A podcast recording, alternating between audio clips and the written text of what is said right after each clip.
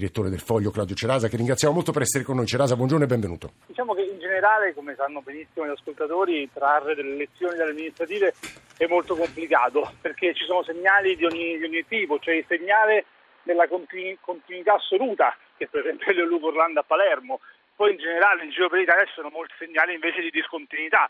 A Verona ha perso il sistema Tosi, a Padova ha perso un centrodestra che governava da molto tempo, a Genova ha perso una sinistra che governava da sempre, a Lecce ha perso un centrodestra che governava da molto tempo. Comunque in generale la verità è che ci sono due dati sui quali non si può discutere. Il primo è che Renzi ha preso uno schiaffo micidiale mm. e che Berlusconi è il vincitore di questa tornata elettorale. Il secondo dato importante è che il centrodestra è riuscito in un'operazione magistrale perché si è infilato in una dialettica tra PD e Movimento 5 Stelle che hanno litigato e che litigano ormai da, da mesi, da anni e in questo momento il centrodestra paradossalmente appare come il, il, terzo polo e che si può votare anche per non votare i due partiti molto litigiosi. Quindi chi litiga perde. Massimo Giannini vorrei rivolgere almeno un paio di domande. Ma intanto eh, il primo dato che non può essere sottaciuto è il prepotente, incredibile ritorno sulla scena di Silvio Berlusconi.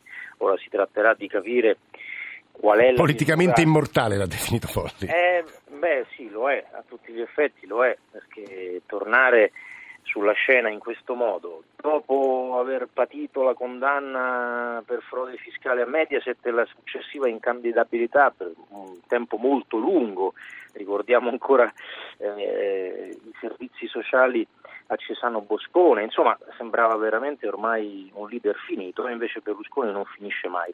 Ma perché non finisce mai? Perché in realtà, io resto convinto di questo, il nostro paese sotto il profilo politico-sociale non è molto cambiato rispetto a qualche anno fa. Noi ricordiamoci che nel 2013 il PDL perde 6 milioni e 200 mila sì. voti e quei voti sono finiti solo in parte al 5 Stelle, in minima parte al Movimento 5 Stelle che nel 2013 già ottenne il 25%. Il resto di quei voti sono finiti in un frigorifero, congelati. Giovanni Toti, immagino stamattina soddisfatto.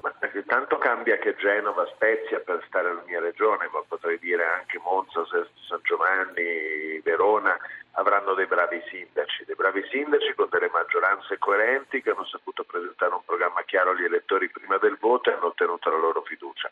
Per quanto riguarda Genova e Spezia è epocale perché mai neppure nei tempi più rosei dell'alleanza di centrodestra, fine anni 2008-2009 quando pure si faceva il pieno di voti Genova, Spezia e Savona sono stati allineati del solito colore come la regione Liguria, quindi per noi avere ovviamente i principali capoluoghi di questa regione insieme ai loro porti, insieme alla regione ci consente di sviluppare quel disegno che abbiamo messo in campo due anni fa e che ha convinto e continua evidentemente a convincere i Liguri. La ricetta poi è molto semplice ed è fatta di due, di due pietanze, da un parte la novità la voglia di cambiamento, qua il Partito Democratico governava da tempo in memore e con risultati non particolarmente brillanti, e l'unità dei partiti della coalizione. Andrea Romano, deputato del Partito Democratico, che cosa cambia da oggi? Io eviterei di riaprire il congresso, francamente, questa sia una malattia tipica della sinistra e del PD. Riaprire il congresso ogni tre mesi, il congresso l'abbiamo fatto, ha visto la partecipazione di milioni di italiani,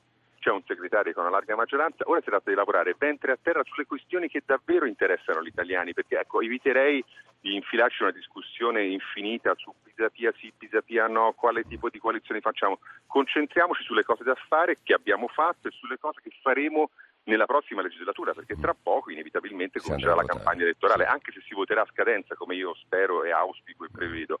In ogni caso ci sarà da dire agli italiani cosa farà il PD nella prossima legislatura e agli italiani non interessa il tipo di coalizione politicistica nel quale ci, quale ci mm. ma le cose concrete, tasse, lavoro, eh, edilizia, maternità, tutte cose fondamentali che interessano agli italiani.